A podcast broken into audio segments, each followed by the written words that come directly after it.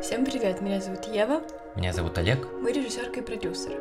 Чикфлик — подкаст про женское кино, в котором мы говорим о фильмах, снятых мужчинами для женщин, а женщинами для всех. Сегодня мы поговорим про советские романтические комедии, которые мы очень любим пересматривать под Новый год и которые нам ежегодно показывают перед праздниками. Мы рассмотрим два фильма Эльдара Рязанова «Ирония судьбы» или «С легким паром» и «Служебный роман», а также поговорим об их современных ремейках и сиквелах.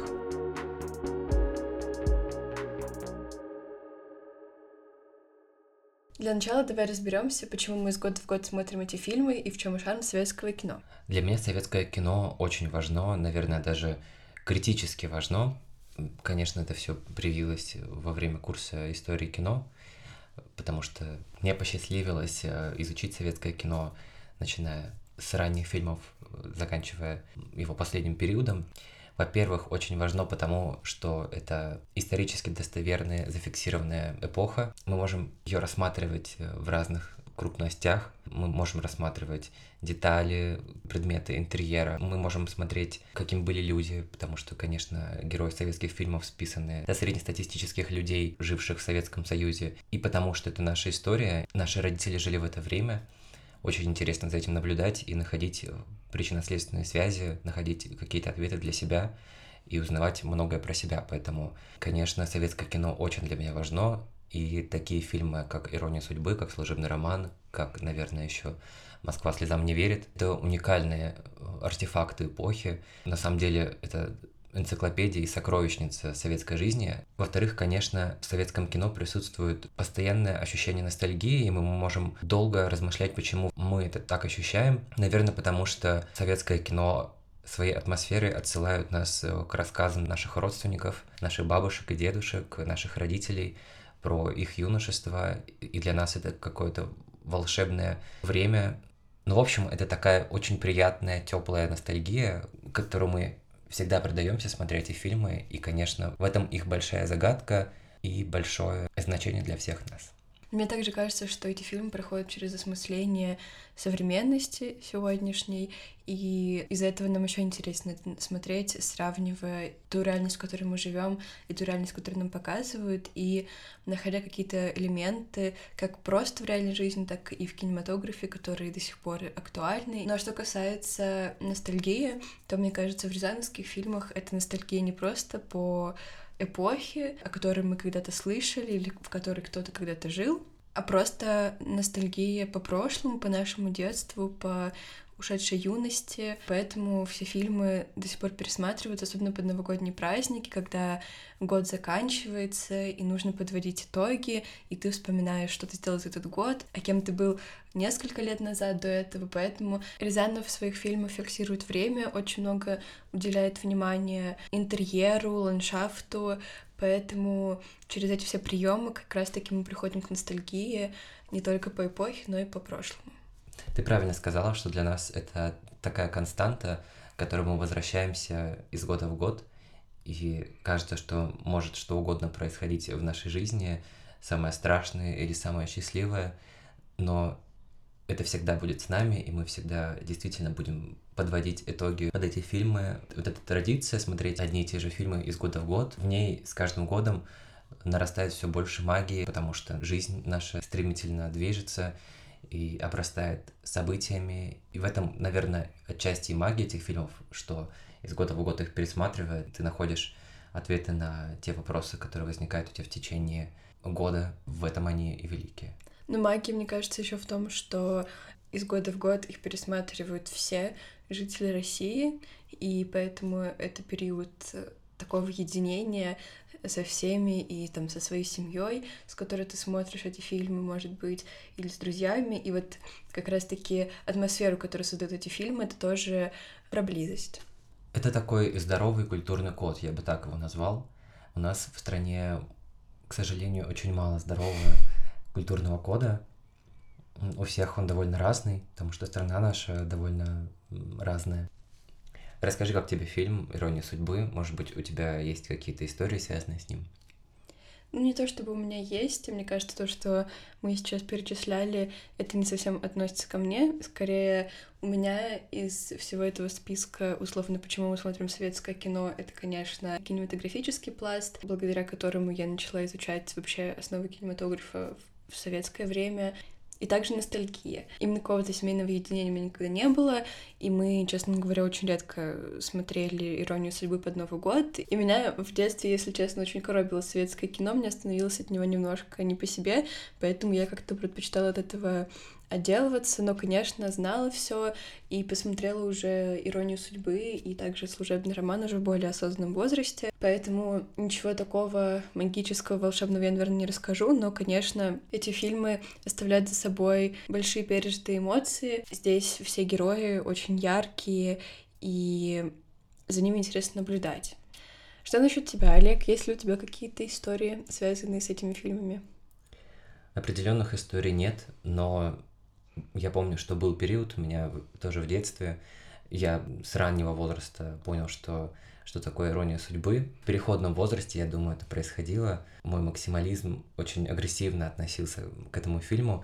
Ну и вообще к фильмам, которые показывали ежегодно по телевизору. Я не понимал, как можно смотреть с года в год одни и те же фильмы, смеяться с одних и тех же фраз. И зачем это надо?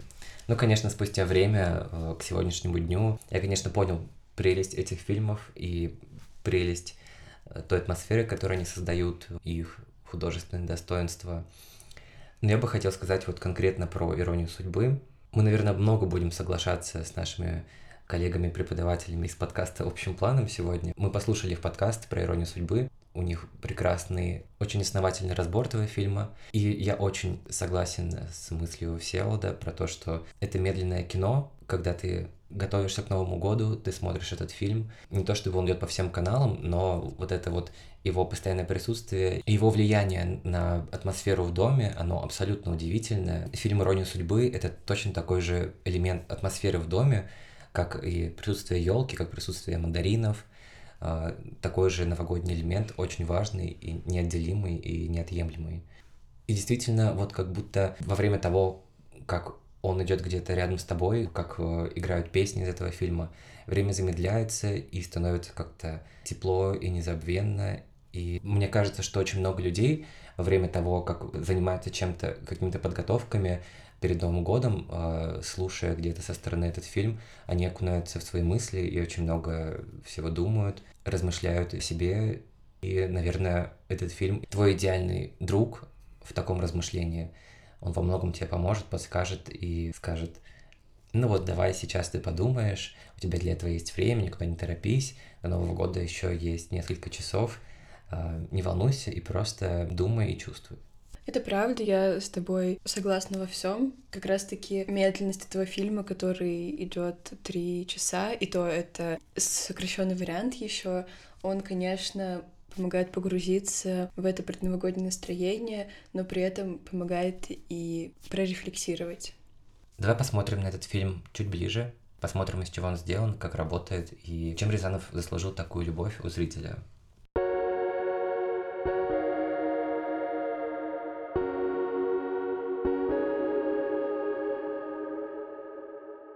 У этого фильма совершенно особенная экспозиция, и, конечно, это великолепный, я часто это говорю, но это, безусловно, прекрасный хай-концепт.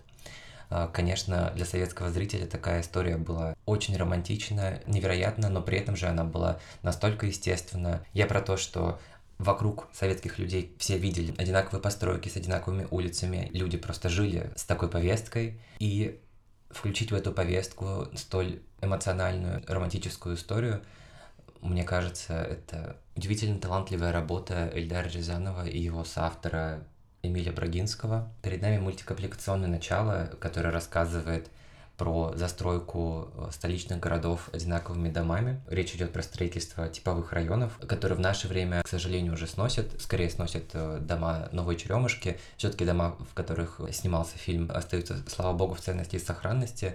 Это дома на проспекте Вернадского в Москве. Мы от всей души, всей команды нашего подкаста желаем этим домам долгого счастья и долгих лет. Для Эльдара Рязанова это большая социальная тема, которую он одновременно и критикует, и романтизирует.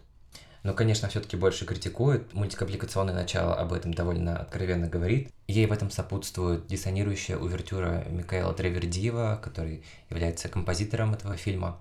Одинаковые постройки, одинаковые дома маршируют, и все выглядит как такая агитационная прокламация советская. Но мне кажется, что довольно очевидно, что все это высмеивается, и высмеивается такой бравирующий, марширующий, воинственный посыл, то, как они все это делают. И на самом деле из всего этого у нас вырастает такая история, которая абсолютно случайна, абсолютно независящая от обстоятельств, и история, которая складывается главных героев, это проявление жизни среди всего этого строя, который кажется довольно рациональным, механистическим и подконтрольным, но жизнь мы контролировать не можем, поэтому именно такое и возможно увидеть в настоящей жизни.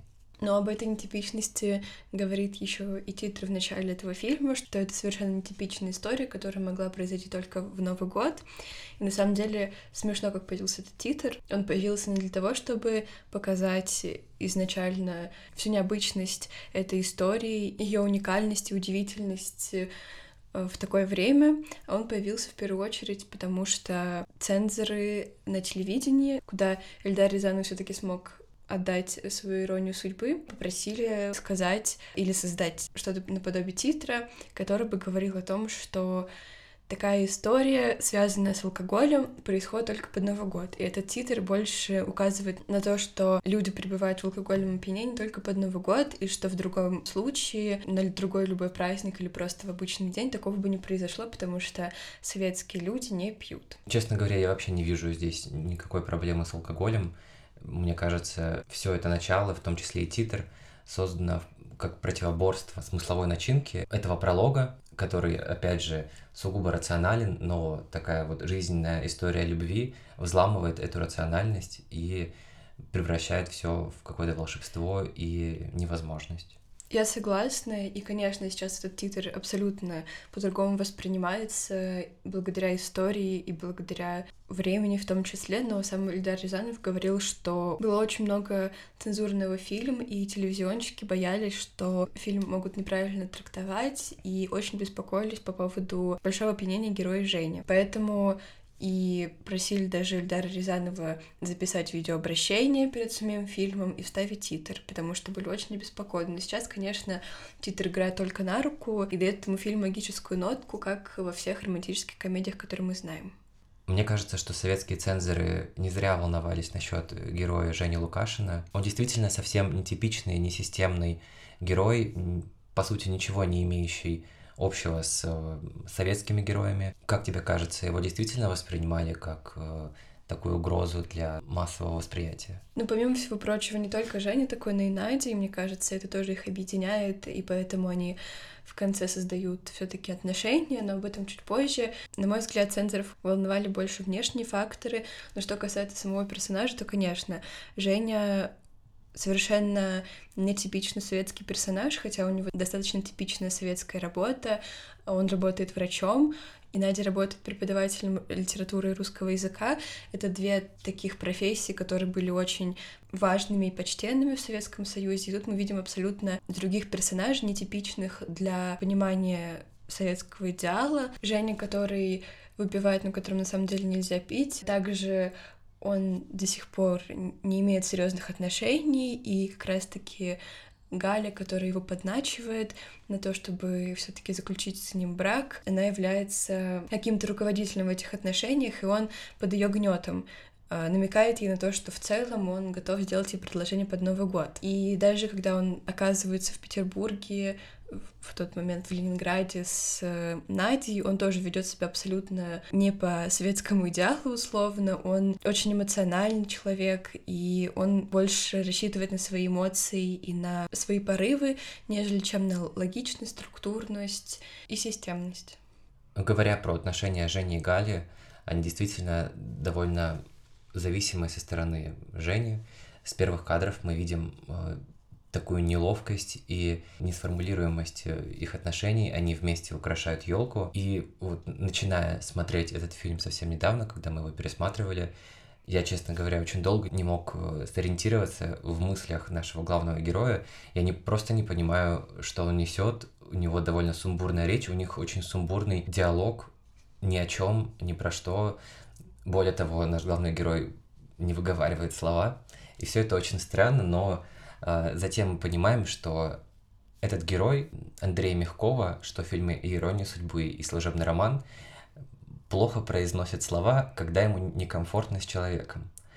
Это довольно ярко заметно в «Иронии судьбы». Это становится понятно, как только Галя уходит за порог, он начинает общаться со своей мамой, с которой ему абсолютно комфортно и, и все хорошо. Он сразу же начинает потрунивать над ней э, и разговаривать с такой широкой ноги. С Галей он себя не может этого позволить. Да, и в конце, когда Галя уходит, по своим делам он дает ей ключ, царит атмосфера недоговоренности, что как будто вот они решили, что все-таки он сделает ей предложение. Но она его вынуждает. Ну да, но все-таки он как бы на это соглашается, и вроде все, все хорошо, как она хотела, но царит атмосфера абсолютного недопонимания.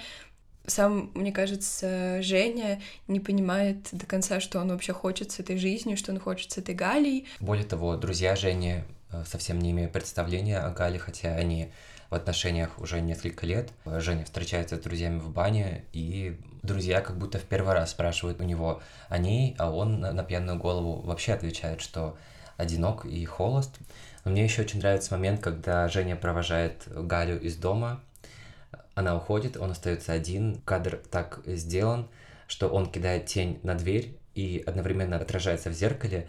Из этого получается такая тройственность, которая довольно красноречиво говорит, что наш герой не знает, как поступить и не знает, чего хочет. В квартире Лукашиных довольно нагроможденный кадр и худпост, который тоже создает такую атмосферу некомфортности, неповоротливости.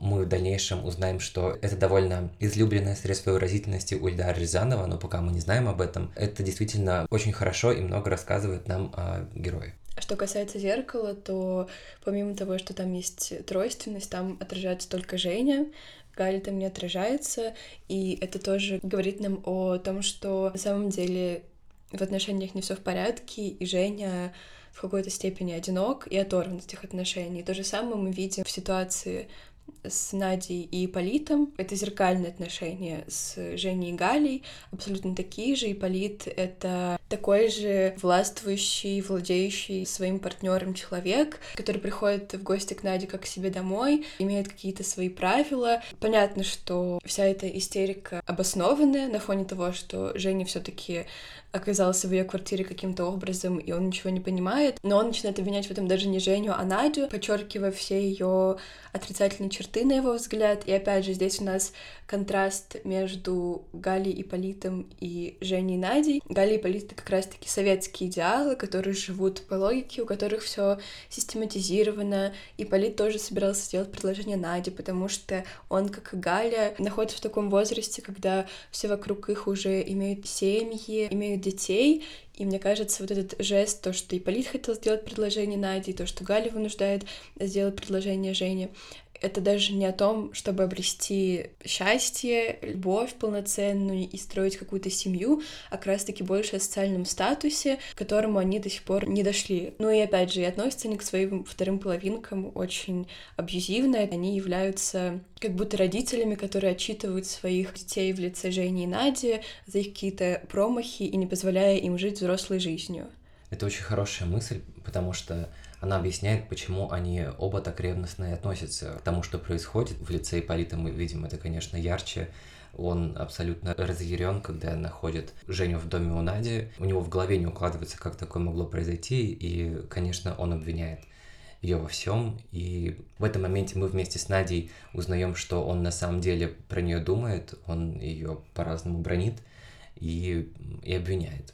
Таким образом, получается, что Ипполит и Женя — это явные антагонисты по всем вещам. Перед нами Ипполит — это бюрократ, логик и практик. Он выступает в роли расчетливого системного человека, которого, в принципе, как раз-таки восхваляют в Советском Союзе.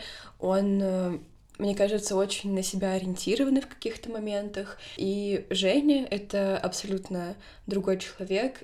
Он очень яркий, свободный, и в нем есть очень много инфантильного, что в целом неплохо, потому что в конце, конечно, он и Надя, благодаря этим отношениям проходят арку и освобождаются от абьюзивных отношений, вырастают как личности и, несмотря на свой инфантилизм, становятся взрослыми людьми, которые не зависят ни от кого. Здесь самое время сказать, что когда ты сейчас пересматриваешь «Иронию судьбы», по крайней мере, мне очень показалось, что Ипполит выступает здесь как жертва, потому что, ну, на самом деле, жертва обстоятельств двух действительно инфантильно поступающих людей. Да, в их э, жизни сложились такие обстоятельства, что они случайно встретились. Алкоголь этому очень поспособствовал. Но, повстречав друг друга, они обретают такой эмоциональный порыв, которым никак не могут управлять. И ни в чем не повинный Ипполит просто очень страдает от этого. Он пытается вразумить и одного, и другую, но у него ничего не получается, поэтому он вынужден просто всегда уходить и возвращаться в надежде на то, что Женя уже уехал, и он спокойно может вернуться. Здесь я, наверное, не совсем с тобой соглашусь и буду на стороне Всеволода Коршунова, который считает, что Ипполит на самом деле не жертва. Понятно, что он жертва обстоятельств, и его ревность, она обоснована, но тут вот в чем суть. Помимо того, что у Ипполита есть отрицательные черты, которые он показывает, как раз-таки броня Надю, говоря о том, как она несобранная и невнимательная, что такое с ней произошло, помимо этого, все равно но реакции Ипполита не очень здоровые, потому что если сравнивать, к примеру, я сбегаю немножко вперед, «Иронию судьбы» и «Иронию судьбы. Продолжение», снятые Тимуром Бекмамбетовым, там Ираклий в роли Сергея Безрукова, прототип как раз-таки Ипполита, он по факту жертва, потому что он все делает правильно, и он вместе со своей девушкой пытается понять, почему этот человек оказался здесь, то Ипполит закатывает истерику, уходит, потом приходит и снова закатывает истерику, и это бесконечное количество раз происходит, и он, несмотря на то, что такой логичный, серьезный, в этой ситуации ведет себя абсолютно нелогично и не хочет никого слушать. Конечно, можно понять такую реакцию, но при этом она все равно нездоровая, и он постоянно уходит от этой проблемы, не собираясь ее решать. В то время как Ираклий в продолжении «Иронии судьбы», наоборот, не имеет особо никаких негативных качеств. Он такой солидный бизнесмен, который хочет сделать счастливой свою будущую жену, и в нем единственная проблема — это то, что он всегда на работе, но это опять же вынужденные меры, и в нем негативного ничего нет. И реагирует он на то, что в его доме оказывается такой человек, абсолютно адекватно, пытаясь понять, что и как, и не обвиняя свою женщину. И вот здесь как раз-таки герой Сергея Безрукова оказывается жертвой, но Ипполит, мне кажется, вначале только был жертвой. Если бы он вел себя по-другому, то его можно было бы оправдать, но из-за того, что он на себя ориентированный и опять же винит во всем Надю, ну и Женю, понятно, то здесь можно сказать, что он все-таки антагонист. Я согласен, что он действует не так, как надо было бы действовать. Он, конечно, драма-куин, все это справедливо, но он случайно оказывается в каком-то странном соревновании успеть за новогоднюю ночь вернуть свою девушку, у которой почему-то начинают завязываться отношения с другим мужчиной. Так они начинают завязываться уже потом. Если бы он остался, и пришли бы вот ее подружки, и она познакомила бы их с Ипполитом, все было бы здорово. И так она еще фотографию этого Ипполита не собиралась выбрасывать до конца этого времени. Она все ждала, когда он придет. Это все верно, но мне все-таки кажется, что Ипполит ничем не заслужил такую историю в своей жизни, и несмотря на то, что он показывается нам как антагонист и как отрицательный персонаж, нам во многом не за что любить и наших главных героев, потому что они не то что ничего хорошего не делают, они делают все, чтобы изгнать Ипполита из их жизни, точнее, наш главный герой Женя Лукашин это делает. Он просто врывается в чужую жизнь и почему-то начинаю чувствовать там себя царем. Кстати, если мы обратились уже к нашему сиквелу, то мы опять же не берем этот сиквел за абсолют в плане истории, но вторая часть нам рассказывает про то, что все-таки у Жени Лукашина и у Нади ничего не получилось, она все-таки прожила всю жизнь с Ипполитом, и все. Так что это действительно как будто бы была история на одну ночь. Здесь лишь отличие в том, смотрели ли мы вторую часть или не смотрели, потому что, посмотрев только первую часть, мы остаемся в уверенности в том, что отношения у Жени и Нади все-таки получились, а посмотрев вторую часть, мы понимаем, что у них все-таки ничего не вышло. Ну, я, честно говоря, не согласна с тем, что, посмотрев первую часть, мы понимаем, что у Жени с Надей все получилось, они идеальные половинки. У меня были доли сомнения. Мне, конечно, не очень нравится, что Эльдар Рязанов дал права Тимуру Бекмамбетову на этот фильм, и история заиграла такими красками, хотя, безусловно, наверное, в реальной жизни так и могло бы произойти, но открытый финал, мне кажется, более интересный для этой истории и более нужной. Но что касается отношений Жени и Нади, они тоже не идеальны по многим вещам.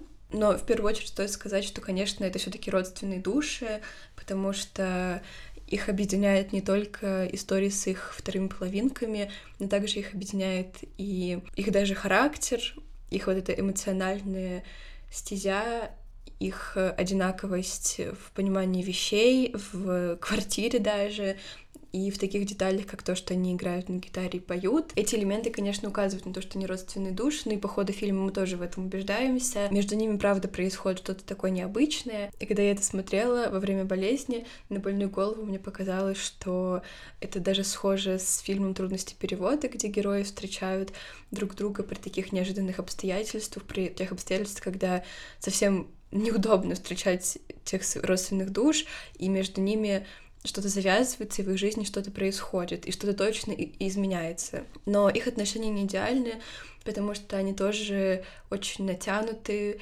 и Женя здесь, конечно, проявляет себя тоже немножко абьюзивно, потому что если в первом случае Надя его целует при подружках, и он отнекивается, то во втором случае он насильно целует Надю при подружках, а затем после их ухода снова насильно ее целует и выбрасывает фотографии Ипполита, хотя она этого не хотела. Мне кажется, что здесь даже не то, что ему противится, противится и своим чувствам, но это супер неэтично, и сейчас уже воспринимая через призму двадцать первого века не супер здорово, когда мужчина так ведет себя, особенно находясь не в своем доме, при случайных обстоятельствах, женщина, которую он знает небольшое количество времени. Поэтому их отношения, конечно, тоже не абсолют идеалы, но, тем не менее, это встреча родственных душ. Кажется, что фраза, которую бросает уже пьяный Ипполит после того, как помылся в душе в своей шубе, о том, что разрушить в один момент все легко, а создать не так уж просто. Это как раз-таки о том, что происходит в этих отношениях между Женей и Надей, и оба это понимают, и Ипполит подтверждает, что оба они это понимают, и мне кажется, что это в какой-то момент потом выливается, потому что друг о друге они, конечно, мало что знают. Их начало отношений — это просто в какой-то степени яркий инфантильный порыв эмоций, который приводит их к к тому, что Надя прилетает в Москву, приходит к нему домой, и все-таки между ними наступает любовь. Надо сказать, что вся история способствует тому, чтобы у них любовь получилась. Например, дом, в котором живет Надя, с помощью таких элементов слэпстика помогает Жене зайти в дом, то есть двери этого дома, прямо говоря, открываются перед ним, лифт открывается перед ним, он даже обращает на это внимание. Он очень быстро завладевает симпатией со стороны подруг Нади и матери Нади, и все у него получается спокойно. И тут возникает один вопрос. Не виной ли всему песни, которые поет Женя? Но у меня к тебе будет встречный вопрос. Не виной ли всему песни Нади, которые она исполняет?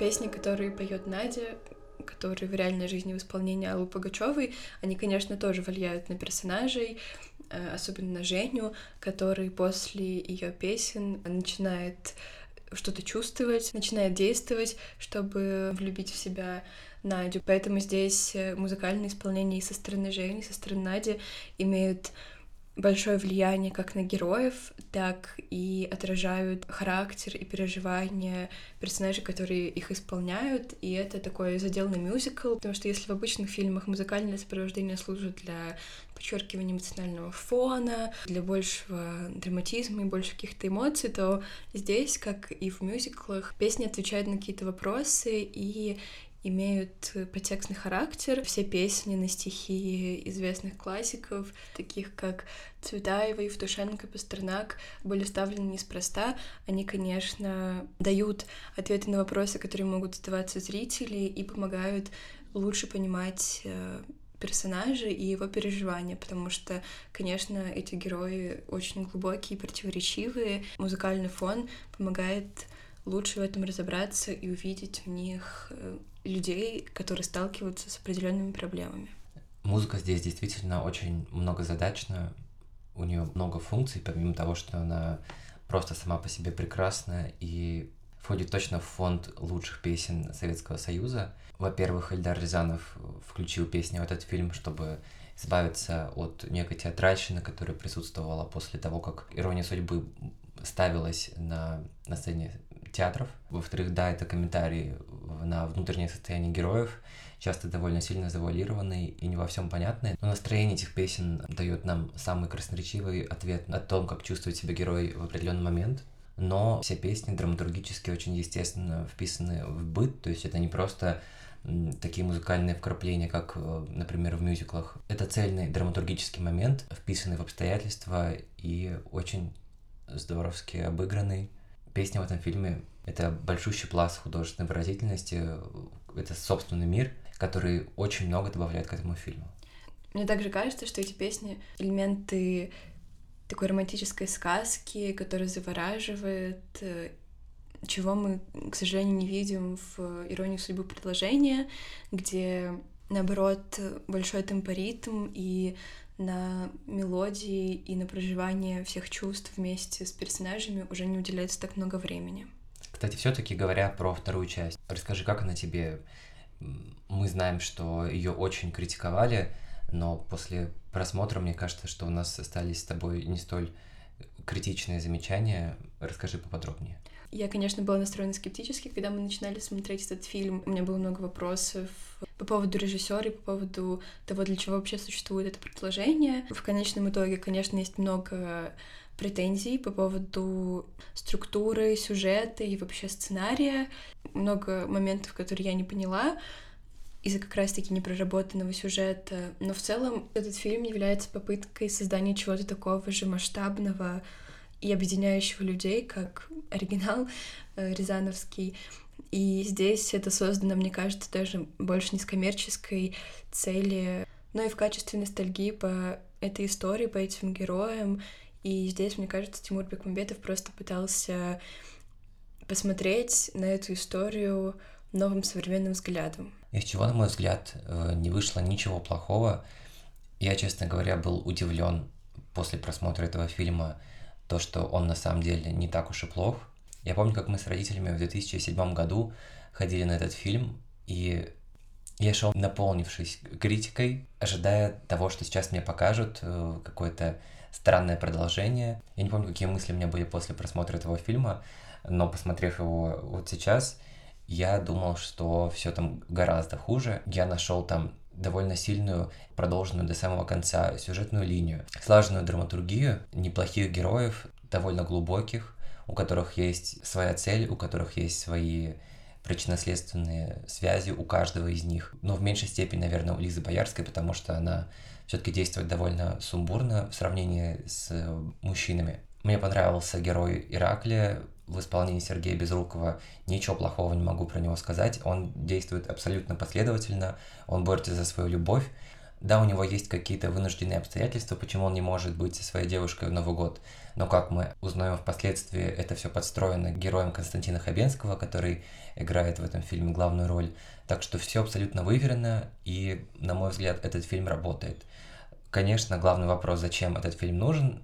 На мой взгляд, он был не нужен, но то, каким он получился, по-моему, далеко неплохо, и в сравнении, опять же, с «Елками» это благо. Ну, по поводу сюжета и структурности я не могу с тобой согласиться, потому что здесь очень на многое приходится закрывать глаза. Например, если разбирать героя Костя в исполнении Константина Хабенского, который является прототипом Жени и является как раз-таки сыном Жени. Здесь встает много вопросов. Вначале нам кажется, что он попадает туда по такой же причине, как его отец. Он перебрал с алкоголем и отправился туда. Но в середине экспозиции мы понимаем, что на самом деле не все так просто, и что он пришел туда с целью, что он не пьяный. Его первичной целью является свести отца вместе с Надей, с которой они расстались по неопределенным нам причинам, и Надя в итоге снова с Ипполитом, а Женя, кажется, был с Галей, но про Галю вообще ничего не говорится. Это первичная цель, но почему-то она в какой-то момент отходит на второй план, и мы видим, как Костя пытается всеми силами влюбить в себя Надю. Надя — это дочка Нади, собственно, бывшей любви Жени, по таким смешным обстоятельствам у них одинаковое имя. А еще по смешным обстоятельствам она в отношениях с Ираклием, когда ее мать в отношениях с Ипполитом. Но это уже не такие смешные обстоятельства, но, мне кажется, в реальности это было бы смешно. И, собственно, Костя всеми способами пытается завладеть героиней Боярской. Непонятно почему, непонятно, откуда это все зародилось, потому что он изначально ехал туда для того, чтобы свести своего отца, который, видимо, страдает и который одинок, с женщиной, которую он по-настоящему любит. И эта линия между ними, между Константином Хабенским и Боярской, абсолютно непонятная и просто из пальца высосанная, потому что он просто убирает Ираклия, чтобы тот был занят делами, особо никак не взаимодействует с Боярской. Почему это отличается от истории «Иронии судьбы», где Женя и Надя проводят очень долгое время вместе и все-таки узнают друг друга хоть как-то? Здесь они абсолютно никак не проводят время вместе, и Боярская ставит ультиматум Ираклию в исполнении Сергея Безрукова в том, что если он не приедет на новогоднюю ночь, то она отпразднует его с Костей, и вот он не приезжает, он не успевает, там драматическая сцена, как он там в машине врезается в столб,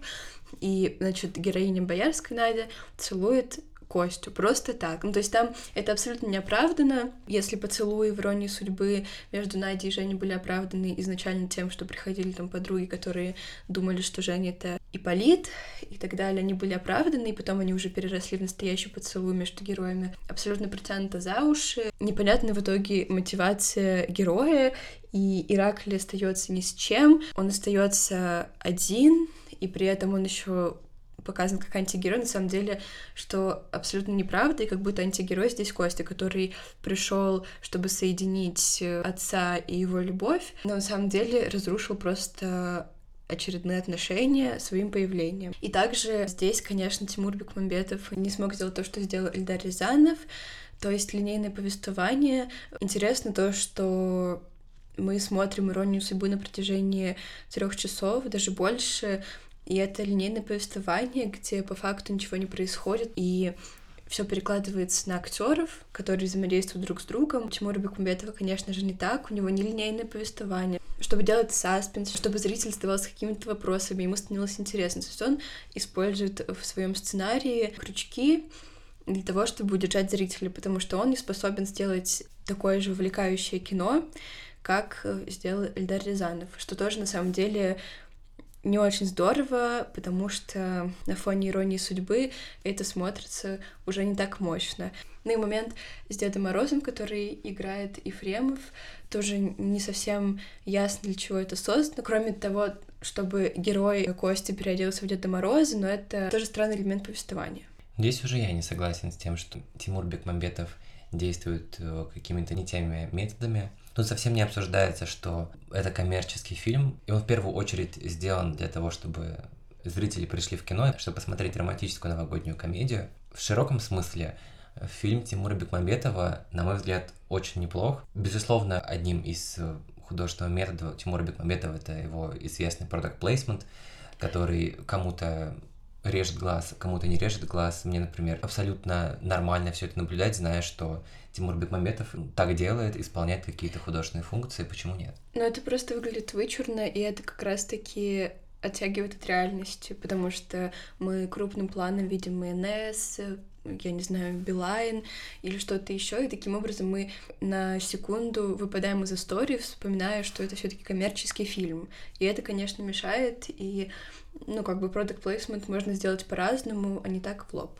Он всегда делал в лоб. Он не скрывает, что как раз-таки его стиль делать коммерческое кино и делать такую драматургию, и воздействовать на зрителя крючками. Напротив, в этом-то и разница второй части и оригинала. Кино изменилось за это время, оно теперь работает другими способами. И как раз-таки вот эти крючки, которые присутствуют во второй части, очень контрастируют с повествованием первой части, которые, особенно во второй главе фильма, порой кажутся немного затянутыми. Это диалоговая история, и она кажется немного скучной.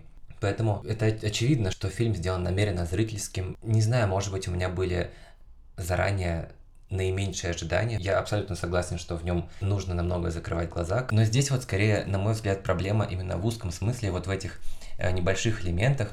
Я согласен, что героиня Елизаветы Боярской ни с того ни с сего начинает взаимодействовать с героем Константина. Но в широком смысле все смотрится хорошо. И одно из главных впечатлений второй части для меня — это абсолютно прописанная история антагониста Ираклия, который в итоге отчаивается, но после своего отчаяния находит тоже для себя какой-то выход и отправляется к себе домой, в Владивосток, пересматривает свою жизнь и начинает, может быть, все с чистого листа. На мой взгляд, в этом есть только хорошее. Здесь есть арки персонажей практически везде, кроме Елизаветы Боярской. Кстати, я заметила, что, что в этом фильме, что в фильме «Служебный роман.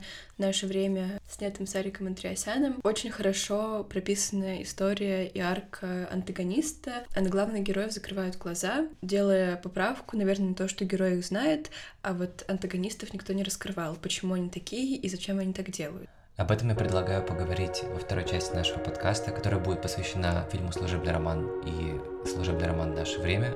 Ждите продолжения этого выпуска. Будет интересно. Спасибо, что послушали этот выпуск. Мы ждем от вас комментариев и звездочек, как всегда. Пока. Пока.